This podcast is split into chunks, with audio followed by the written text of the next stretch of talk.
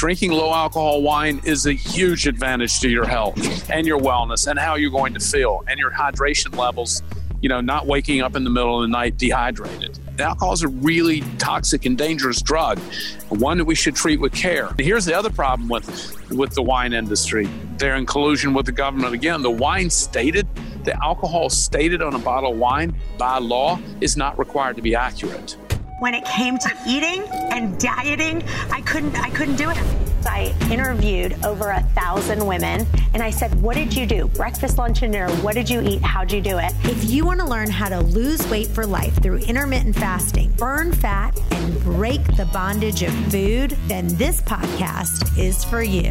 I'm Chantel Ray, author of Waste Away, The Chantel Ray Way, and each week I have different guests answering your questions. Remember, the thoughts and opinions in this podcast do not constitute medical advice.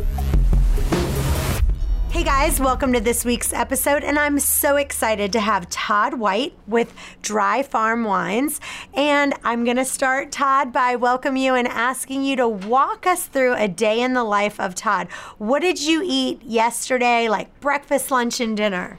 Oh, awesome. Well, I only eat once a day, so I do twenty-two hour intermittent fast. And last night I had, oh wow, just a smorgasbord of things. I was in a Japanese fusion restaurant last night. And so um, there was, uh, oh, wow, just just uh, a grilled cabbage, and I had okra, and I had uh, a tomato salad, and, uh, and a grilled duck skewer. Anyway, it's very tasty. One of my favorite restaurants in Los Angeles. I'm down at the beach on the west side in Santa Monica, and this little restaurant is over on Abbott Kinney in Venice Beach. So anyway, that's... Uh, But yeah, so I drink a bottle of wine and I eat dinner. And uh, other than that, I don't eat during the daytime, just uh, water only, water only, actually. That's awesome. So tell me, is there any kind of like, if let's say during the, in the morning you, um, or like at lunchtime, you were like, I am starving. Like, do you have any things that you do to kind of curb your hunger to keep you going? You know, because I'm ketogenic, I mean, I never get hungry. Um, I'm not even hungry really when I eat at night. And oftentimes do extended fasting as well for, you know, three to five or seven days.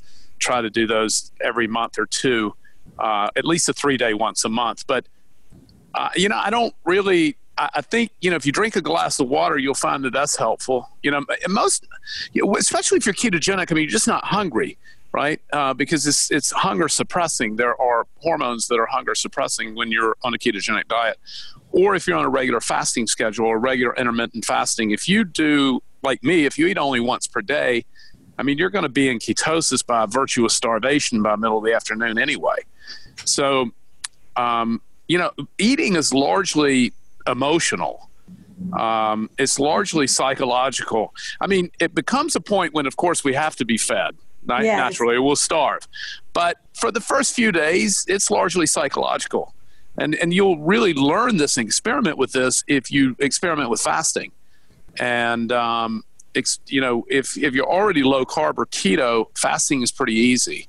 And so it's more difficult if you're, you know, if you're not accustomed to it. But, uh, but no, I don't, I don't, I don't really ever, you know, if, um, if I'm ever hungry, it's really psychological. It's like I'm bored or, you know, same reason people eat on an airplane.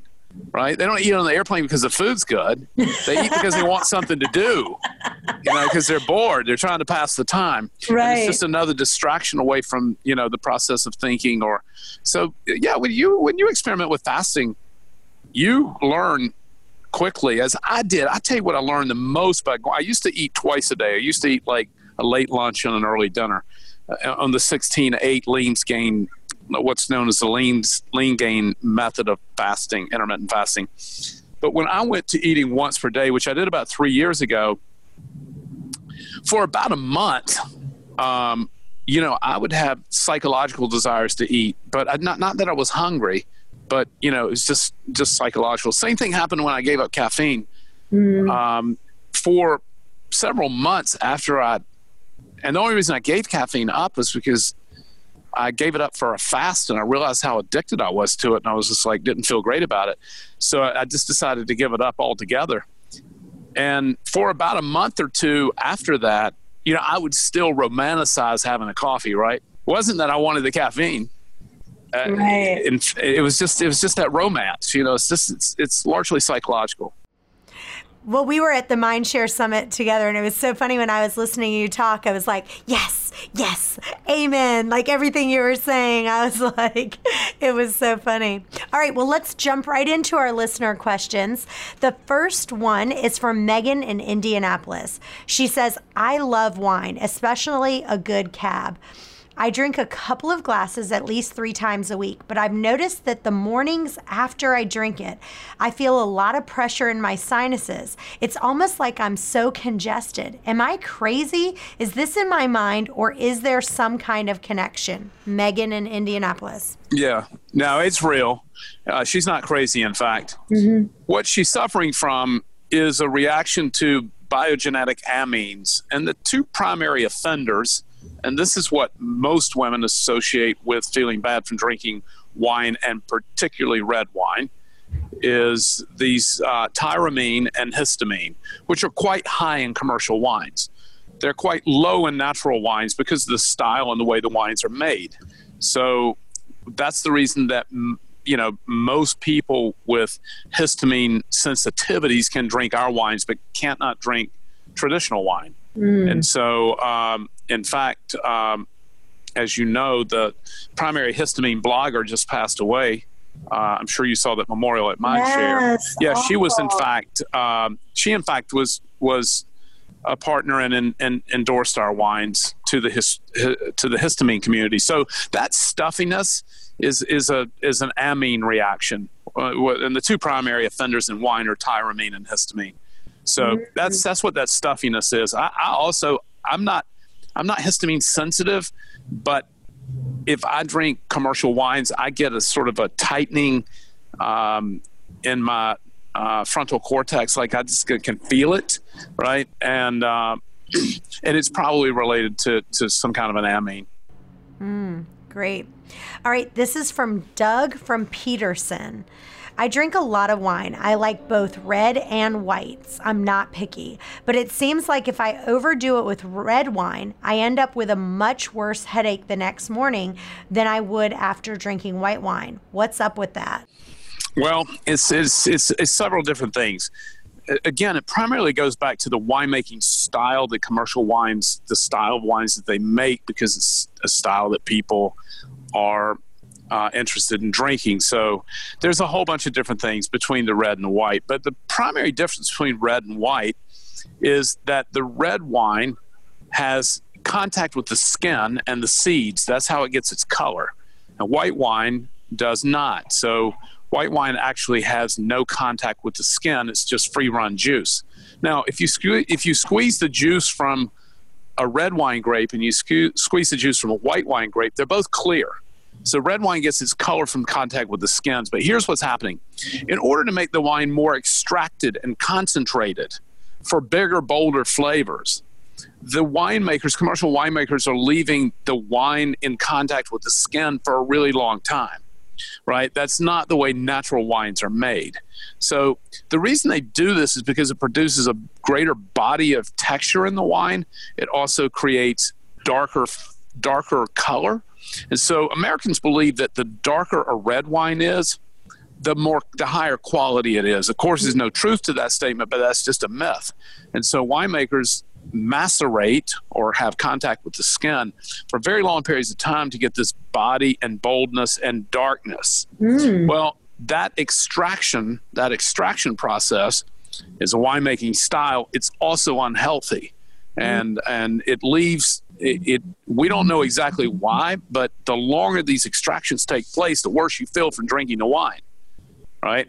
And so, well, one thing with wine is just like nutrition. There's just not a tremendous amount of of studies out there that really validate what we know anecdotally, because you can't do control group studies on people on nutrition, right? Because you can't control what people eat and drink, and so you can only control their representation of what they did. Right. And so we don't have a lot of great nutritional information in terms of scientific studies, nor are there a lot with wine either. Right. Just because A, nobody to fund it, B, no way to control it. And then when you get into these nutrition, or you get into all of these science studies, you know, all of these studies can be designed to look or lean any way you want it to lean, right? And so, and also it doesn't take into account all the cofactors. So let's say with cofactors with me, well, I'm an intermittent faster. I'm also ketogenic. I have a super, you know, I have a super active fitness regimen. I'm an athlete.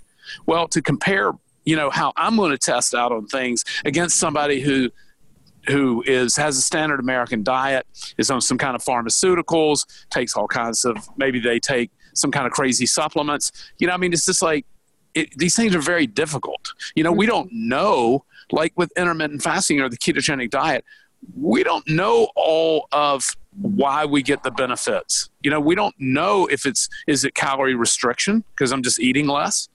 Is it eating less often? Uh, therefore having, uh, you know, fewer hormonal responses to food. Is it that I'm not eating, you know, highly glycemic foods, and so we're not having a blood? We don't know exactly, because there's so many things happening at the same time hormonally.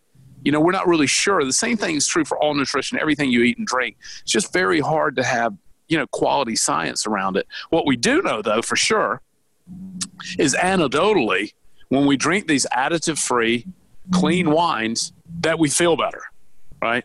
For sure. Right. So that, yeah, I mean, and uh, and there, look, as you know, I've talked to you about this before. I mean, there's seventy-six additives approved by the F D A yes. for use in winemaking. Four of them are quite toxic.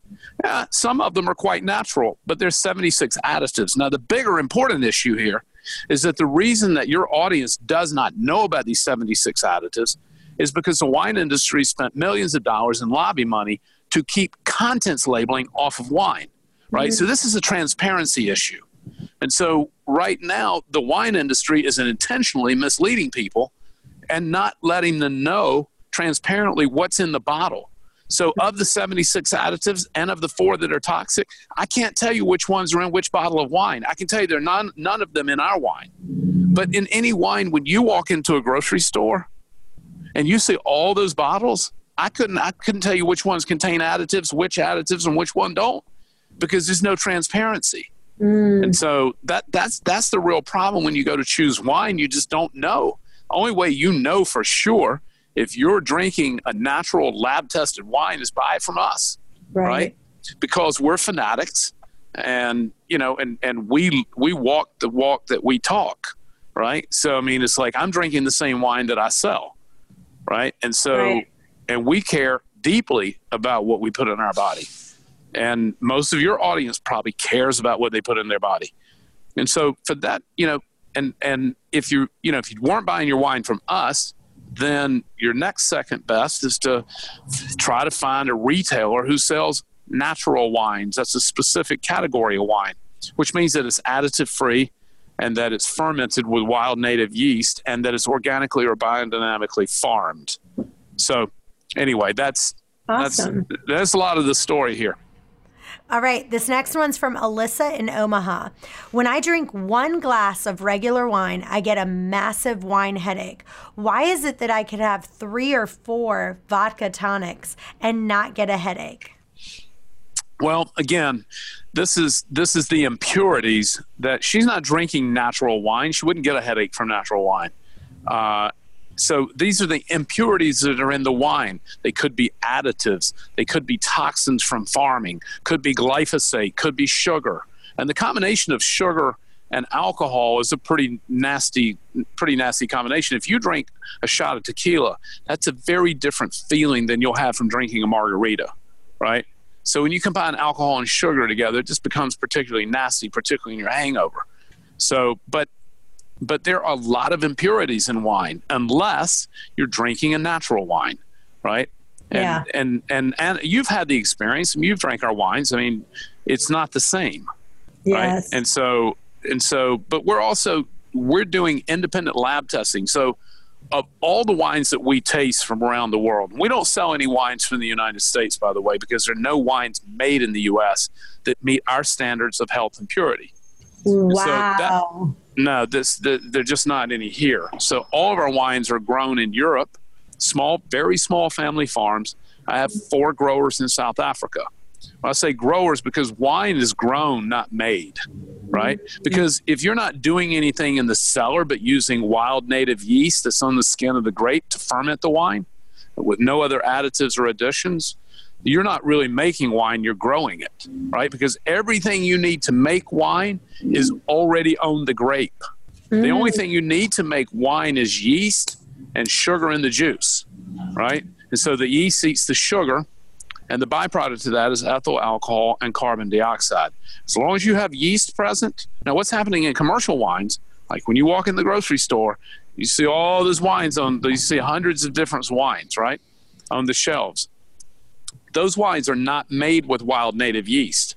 They're made with genetically modified, commercially mm. lab-grown yeast, right? And so because that yeast is easier to work with, wild native yeast, which is on the skin of all wine grapes in the world. Every skin, every wine grape in the world has yeast on the skin. It collects through the air naturally. So if you just pick a cluster of ripe grapes and you throw it into a bucket and the skins break open, it will begin to ferment because there's yeast on the skin. That is the yeast that natural winemakers use to make wine.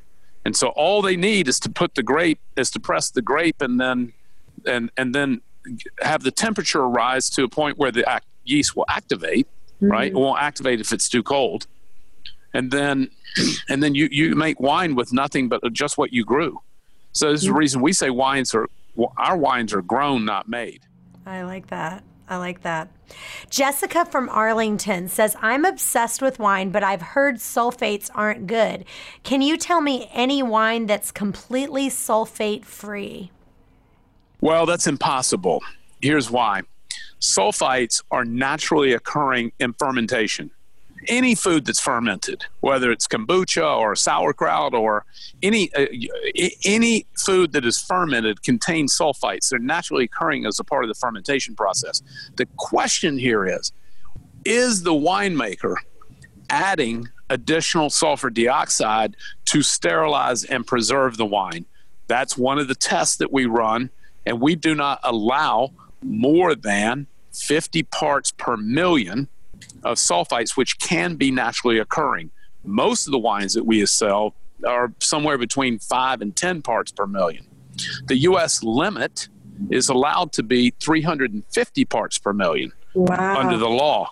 And so you'll see these higher sulfite wines in commercial wines because what they're using the sulfur dioxide for is to sterilize and McDonaldize the wine, making it sort of a shelf-consistent taste from bottle to bottle, year to year, because they're selling, you know, they're selling this this shelf stable kind of product that's not alive. They've sterilized it. When they sterilize it with the sulfur dioxide, they also kill all of the friendly microbiome, all the friendly bacteria that is helpful to the microbiome. That is killed in the sterilization process too.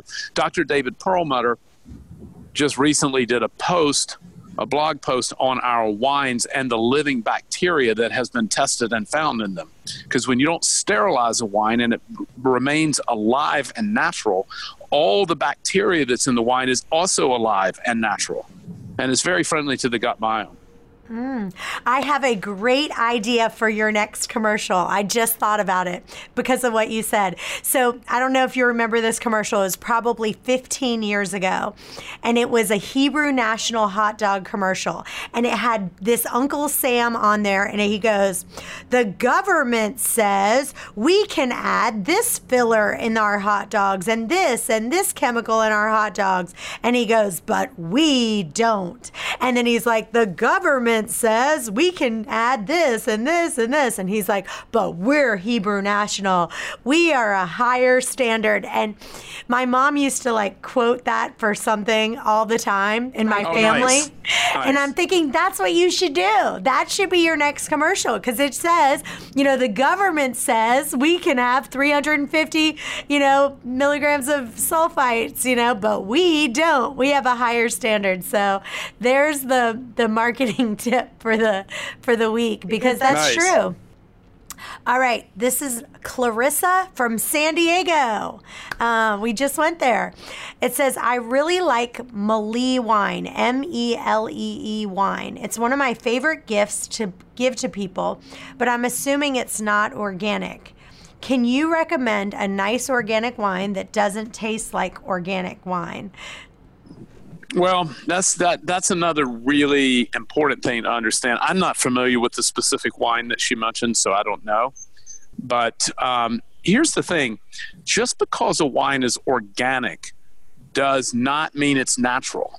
Mm. So organic is only the farming practices. Now, I tell you, it'd be better for the planet and better for your body if you drank organic wine, but that doesn't mean it's natural. That doesn't mean that it's additive free. That doesn't mean it doesn't contain sulfur dioxide or or any of the other seventy-six additives. It simply means that it was grown organically. So now, so just to clarify that, so all natural wines are either organic or biodynamic. Biodynamic for- farming is a prescriptive form of advanced organic farming. So all natural wines are always organic or biodynamic. However, not all organic or biodynamic wines are natural. Mm. So a natural wine must be farmed organically or, or biodynamically. However, an organic wine is not necessarily natural. It may contain additives. It very likely does. Like if you go into Whole Foods, you have to think of it this way. If if you go into Whole Foods and you see a, you go into Whole Foods and you see an organic wine or even a biodynamic wine, in order for that winery to produce enough volume to satisfy the buying needs of someone like Whole Foods, they can't, you can't make natural wines in that volume. Mm. So I can tell you that those wines are not natural because natural wine is always fermented with wild native yeast. You cannot ferment wild native yeast and make wine in very high volumes. It just, it's just not possible. Mm. The, the yeast is too unstable. And also it's impossible to make wine in high volumes without the use of these other additives and chemicals. The reason being is that you just, it's the, the environment is too unstable. The, uh, the the bacterial environment, and you end up, the wine can spoil without the use of these additives. Hey guys, we absolutely love getting your questions into the podcast, but we're also interested in your journey. So if you've started intermittent fasting and have some success or even struggling a little bit, we want to hear about it. Email me your intermittent fasting stories to Chantel at chantel ray way dot com. Now back to the show. Mm. Gotcha. Michelle in Tampa, I've been doing intermittent fasting for a few months now and doing two meals a day, and I'm slowly trying to go to one meal a day. Do you have any tips? Well, I, I think the greatest, I, I think the greatest obstacle, well, it's definitely psychologically first, but I'll talk about that in a minute, but the greatest obstacle to most people is who they're surrounded with, right? So if you're living in a house, if you're single, you know, as if you're single or in a relationship with someone who also wants to experiment in these things with you, then that's awesome. If you're living with someone or other people who don't subscribe to what you're trying to do, and then there's this constant stuff around you all the time, right? Then that makes it more difficult. But let's just say that you're single. Then uh, what's the next hurdle to get over? Well, the next hurdle is really psychological, right? So you'll find that going to eating once a day is pretty easy once you kind of get past that that psychological addiction, that, you know, that pleasure, or it, also just the distraction. See, I, I think because I because I have a serious meditation practice, I think also helps with my fasting, mm. because one of the reasons that we eat is that is it is a, it is it draws us away from the trauma of thought, right? And so the trauma of thinking is also what leads us to entertainment, going to movies, watching television, porn, sex, eating. All these things are distracting us and really giving us a way to get away from this trauma of thinking. So if you have a regular meditation practice, then that over time, not in the beginning, but over time teaches you to silence your mind, right? And to be in the present moment. And I think that's very helpful for fasting. But mm-hmm. but drinking a lot of water, staying hydrated. Um, water is filling. You know, water is quite filling. Um, I found, I think that caffeine helped me. Caffeine is also an anti-hunger suppressant. And so, uh, or a hunger suppressant. I think caffeine, I don't drink it anymore, but I, I, I imagine it was probably useful to me when I was first started fasting. But um, but having a support system around you, you know, being surrounded by people who want to be supportive of what you're trying to do. It's impossible, you know, for most people who work in a traditional office setting. Like at my company, you know, there is no, there, I mean, there's a kitchen, but there's not anything in it that's, that's not helpful, right? But for most people, their break room and their kitchens at their office is just filled with, you know, vendors bringing in donuts and birthday cakes. It's always somebody's birthday, and then cakes come in. And yeah, I don't care how disciplined you are. I mean, it's hard, you know, when you're in that setting, mm-hmm. you know, and you're walking in and out to get a water or something or a cup of coffee, and you got to walk past this stuff all day long. It's hard not to just have a little pinch, you know? Yeah. And so being in the right setting and, and, and having a support system around you, I think is really important. But just breaking through and not snacking, you know, don't give in. You know, I mean, once you get past it, you can conquer it. You know, every time you snack, you're going to have a hormonal response of glucose, right? I mean, of insulin. You know, unless you're eating poor, unless you're eating pure fat, anything else you digest in the way of food, unless it's pure fat, is going to create an insulin response. And then you're going to be right back on that, you know, that kind of peaks and valley of trying to feed that glucose. Yeah. We had a, a psychologist come on the show, and one of the things I love that she said, she said, you need to sit with unease to prevent disease. So let me say it again. You need to sit with unease to prevent disease. And what she's saying is, like, that's what we all, like, as soon as we're just uneasy about something, we're running to something to distract us, either the food or, you know, wine or something. But sometimes you just have to go, you know what? I, I am going to have, I'm going to be able to sit here with a little bit unease, and I don't have to, you know, self-medicate with all these different things. Yeah, I think that the other thing I think is helpful too is to lean in psychologically to the challenge, right? So, okay, I know this is going to be difficult. I know this is going to be challenging. I'm going to derive power from that challenge. Mm. You know, I'm going to derive, I'm going to derive pride and power from my standing up to this desire. It will pass. It, I wouldn't dream of eating lunch now. People ask me all the time, well, don't you want to look? No, I don't want anything to eat. It's just going to make me feel bad. Mm-hmm. Right? It's like I'm going to lose an edge of energy. I have zero desire to eat, and in mm-hmm. fact turn down the opportunity quite often. And, and at times I will go to a lunch and sit with people while they eat.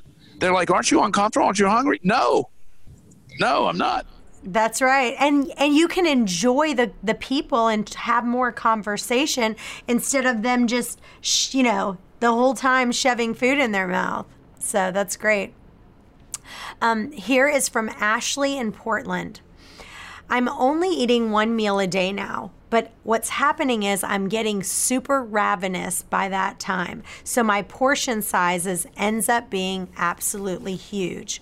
How can I keep my portion size down without feeling like I'm starving myself? Uh, super, super simple answer to that is just increase your fat. So fat is caloric dense, uh, has high high calorie density, but fat is also extremely satiating. So start off with fattier foods first. Eat an avocado, right? Um, anything fatty, avocado is a great choice, right? Olive oil on your vegetables. Just increase your fat. The fat is very satiating.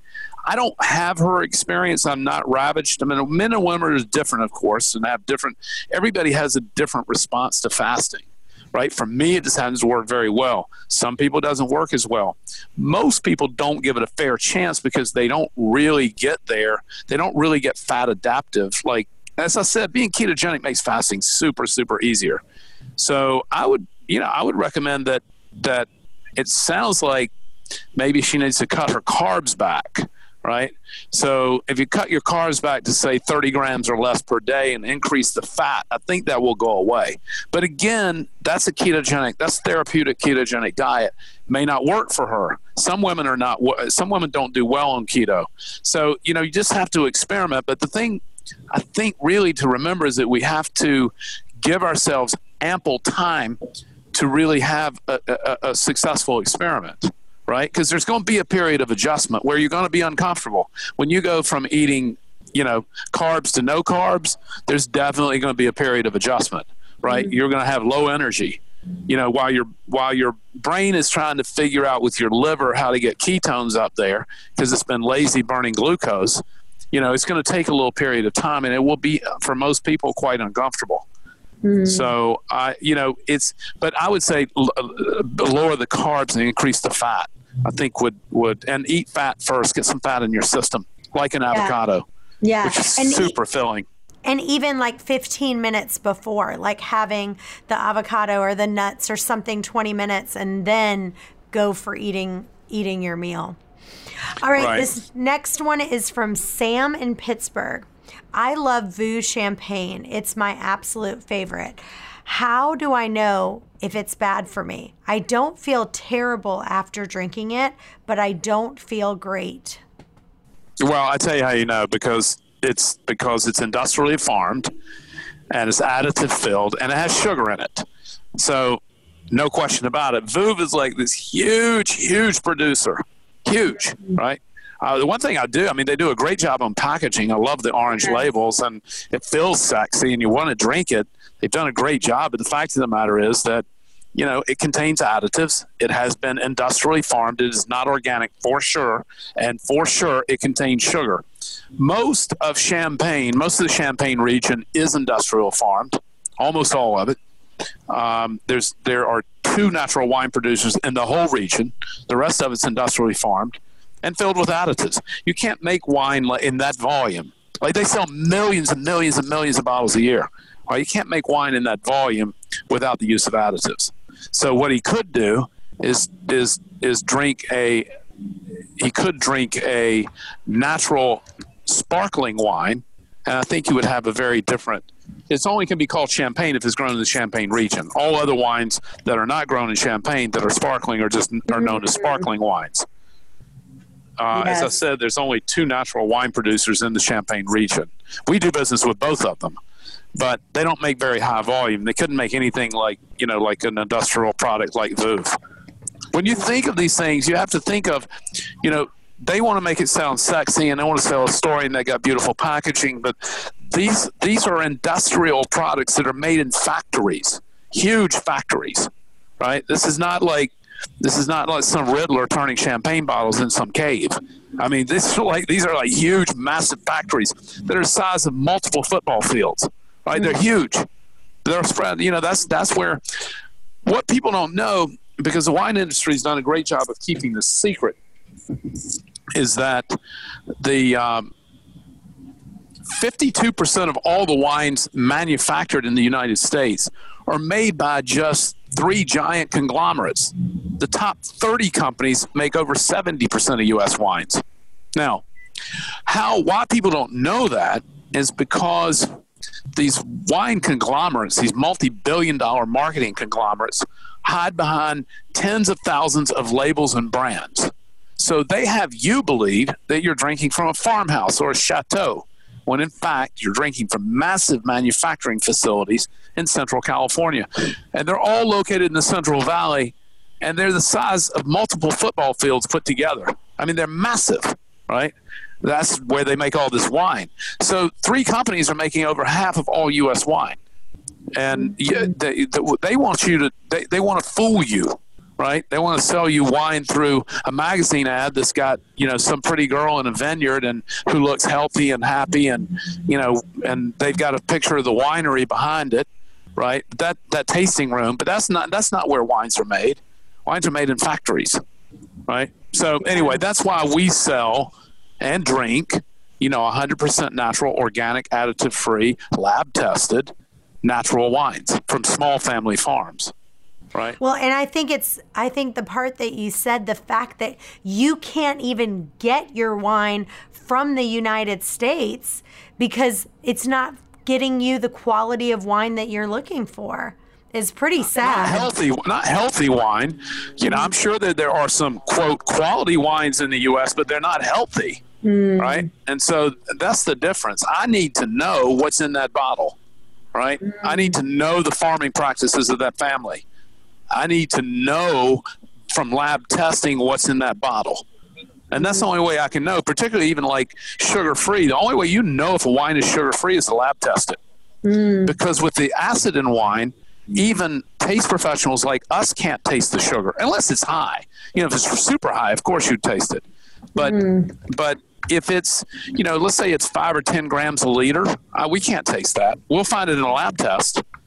Uh, and so, and you know, we're super, look, we think sugar is the most widely abused, dangerous, and addictive drug on the planet. Mm. And uh, and we're just rabidly anti-sugar. I don't want to drink it. You know, I mean, and, and I don't eat it. And I go to great lengths to avoid it, you know, because it's so disruptive to our hormonal system. It's so disruptive to our health. Yes. Well, that goes straight to our last question. And this is from Jamie in Springfield. I just started keto and I need a more keto-friendly, lower sugar wine or champagne option. What is the name of the lowest sugar or sparkling wine? And how much sugar would be in a lowest amount of sugar wine? And I need to find out what is the highest amount that I would find in a bottle. Uh, well, I mean, categorically, sugar in wine can range from zero grams per liter. This is how sugar is measured in wine. It's, it's, it's in the grams per liter. And so it can be from zero to as high as nearly three hundred grams per liter. And the reason that this is about one hundred thirty grams per liter in Coca-Cola. Now, when, when we talk about this one hundred plus grams, we're talking about dessert wines, uh, late harvest wines, ice wines, rot wines. I mean, th these are very, very intentionally sweet and very dense wines. That's not where the problem comes in. And I'll address the sparkling thing in a moment.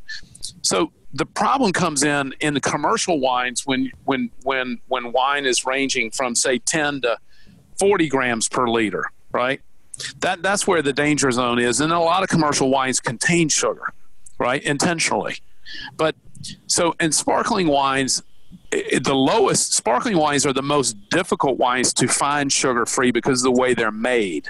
So most sparkling wines contain sugar. The only way to know if wine contains sugar or not is to lab test it. So the lowest the sparkling wine will be, or any wine will be, is zero grams per liter, right? And so the highest could be, you know, anywhere in the range I just gave you, probably between, you know, ten and fifty grams per liter. So, but again, the, I, I can't name, you know, finding sparkling wines. It's very difficult for us to find sugar-free, natural sparkling wines. You know, we but probably explain have, why. Explain why on that, because you said it's because of the way it's made. Well, because the way the way sparkling wines are made, the, there's a secondary fermentation that happens in the bottle um, after the wine's made. So the wine is made, then it's re-fermented again. So sugar is added, right? Or, or some component of sugar, whether that's coming from grape juice or, you know, no matter how the sugar gets back in, sugar's getting back in the wine again after it's made. And then there's a, there's a secondary fermentation that happens in the bottle, right? And so with natural wines, you can't, you don't generally have sugar left over because there's no sulfur dioxide to to um, to preserve the wine, and so and you can't have it. You don't want to have an ongoing second secondary fermentation. So in champagne or in sparkling wines, whether it's grown in champagne or not, they are all through dosage. They they they get sugar added to them, and then they ferment in the bottle again. And the carbon dioxide from the fermentation is caught in the bottle. That's what causes it to be sparkling. So it's just, it's not, most of the sugar does not get fermented out, where a natural winemaker, if it's his desire to to fully ferment the wine and have it be sugar free, those are the sparkling wines we sell. Most all sparkling wines in the market, like Prosecco's, Prosecco is almost one hundred percent industrially farmed anyway, but so most all sparkling wines contain sugar, mm. which is which is the reason that we do lab testing. So if you get a sparkling wine from us, you know it's sugar-free. Mm, awesome. Yeah, I was going to say I have the answer to that. Go to chantel ray way dot com slash dry farm, and you're going to get the best. You can pick from there of which wine you want to get, right? Yeah, I think we I think we give you a penny bottle with that, right? Yeah, so talk to everybody about this, um, how what they can do to try your wines out. We want to send them to chantel ray way dot com slash dry farm. And what do they get when they go there? So they have the option to to buy a six bottle or a twelve bottle collection, and we give you a free bottle for one penny uh, extra with your first order, just to say thank you and congratulations for trying this.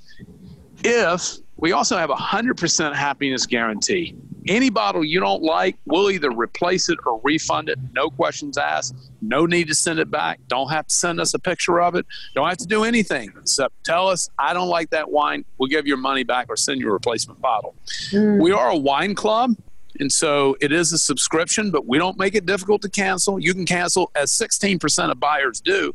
They buy a box and cancel the same day before they ever taste the wine, because they don't want a subscription at that time. Now, maybe they taste the wine and come back and resubscribe later. But so we don't make it easy. We don't make it difficult to, to cancel. It's super simple. We're not trying to loop people into a membership. It's just we sell wine to pretty regular wine drinkers who like to get wine on a regular mm-hmm. basis. And they mm-hmm. know they can't get our wine anywhere except directly from us. We don't sell to retailers. We don't sell to restaurants. The only way to get our lab-tested, high-quality, additive-free, natural wines is directly from us. And so for most people, it just makes it easy for them to have a membership. But you can come, go, stay. If you sign up for our email list, we do twice-a-month offers that require no commitment, but the only mm. way to see those is to be on our email list. And so they can uh, go to our website at dry farm wines dot com and sign up for our email list and not have to buy anything, mm. right? And then they'll see these twice a month and holiday promotions that we do that are one-time orders. So, you know, there's, but if you, if, but, but basically we're a wine club. So, you know, people like the convenience of getting regular shipments. That's awesome. Well, I feel like we did a great job with these questions. They had such great questions. What else that people didn't ask that you feel like, you know, let's add this in? What did, what did we miss that people need to know about your wines and drinking clean wines? Uh, that's a really important question. I'm glad you asked it because it's about to slip past me. Low alcohol. Mm-hmm. Alcohol is a dangerous neurotoxin and a, destruct- a destructive drug. We don't sell any wines over twelve point five percent alcohol. Standard wines now are almost fifteen percent on average. We sell wow. wines as low as six percent. So we sell wines between six and twelve point five percent. Drinking low alcohol wine is a huge advantage to your health and your wellness and how you're going to feel and your hydration levels, you know, not waking up in the middle of the night dehydrated, mm. right? And so really backing off of alcohol. Alcohol is a alcohol is a really toxic and dangerous drug, one that we should treat with care. I love wine. I don't love alcohol, right? And so drinking lower alcohol wines leads to a more elevated buzz, a greater sense of creativity and connection. You know, it's just, it's just, it's just a better outcome. And so, yeah, I think, I think really being careful about the alcohol levels in your wine. Here's the other problem with, with the wine industry. They're in collusion with the government. Again, the wine stated, the alcohol stated on a bottle of wine by law is not required to be accurate. The only way to know how much wine, how much alcohol is in wine is to lab test it, which we do, right? Mm. And so, listen, we taste hundreds of wines a month around the world, from around the world. We only accept thirty percent of the natural wines that we taste, right? Mm. Because either they don't meet our lab requirements or they don't meet our taste aesthetic, one or the other. So, you know, we're very particular about what we buy. Well, your wines are amazing. Thank you. I appreciate you saying that. So, it's, so yeah, just, just, just being, and the other thing I would mention, which when you asked me about the wine club, look, our, our wine is super affordable for a handcrafted fine premium wine. It's only twenty-five dollars per bottle, which for handcrafted fine wine is a great value. Yes. Now it's, it's not the ten dollar wine you're going to see in your grocery stores filled with poison, but you know, wines where I live in the Napa Valley are commonly one hundred dollars, one hundred fifty dollars, two hundred fifty dollars a bottle. Right. Mm. And so for fine handcrafted wines, twenty-five dollars is actually a very, a very, very good value. That's awesome. Well, we want to give you this amazing deal. So if you go to chantel ray way dot com slash dry farm, you can try it out.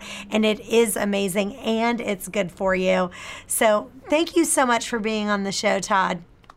Oh my God, I love you. I love seeing you in San Diego. You were so yes. enthusiastic. You're like super, super cool. And uh, it was so much fun to have you in the audience and get to Thank meet you. you and share wine with you and yes. share some love.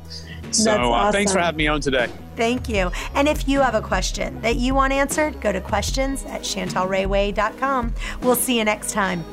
Bye-bye.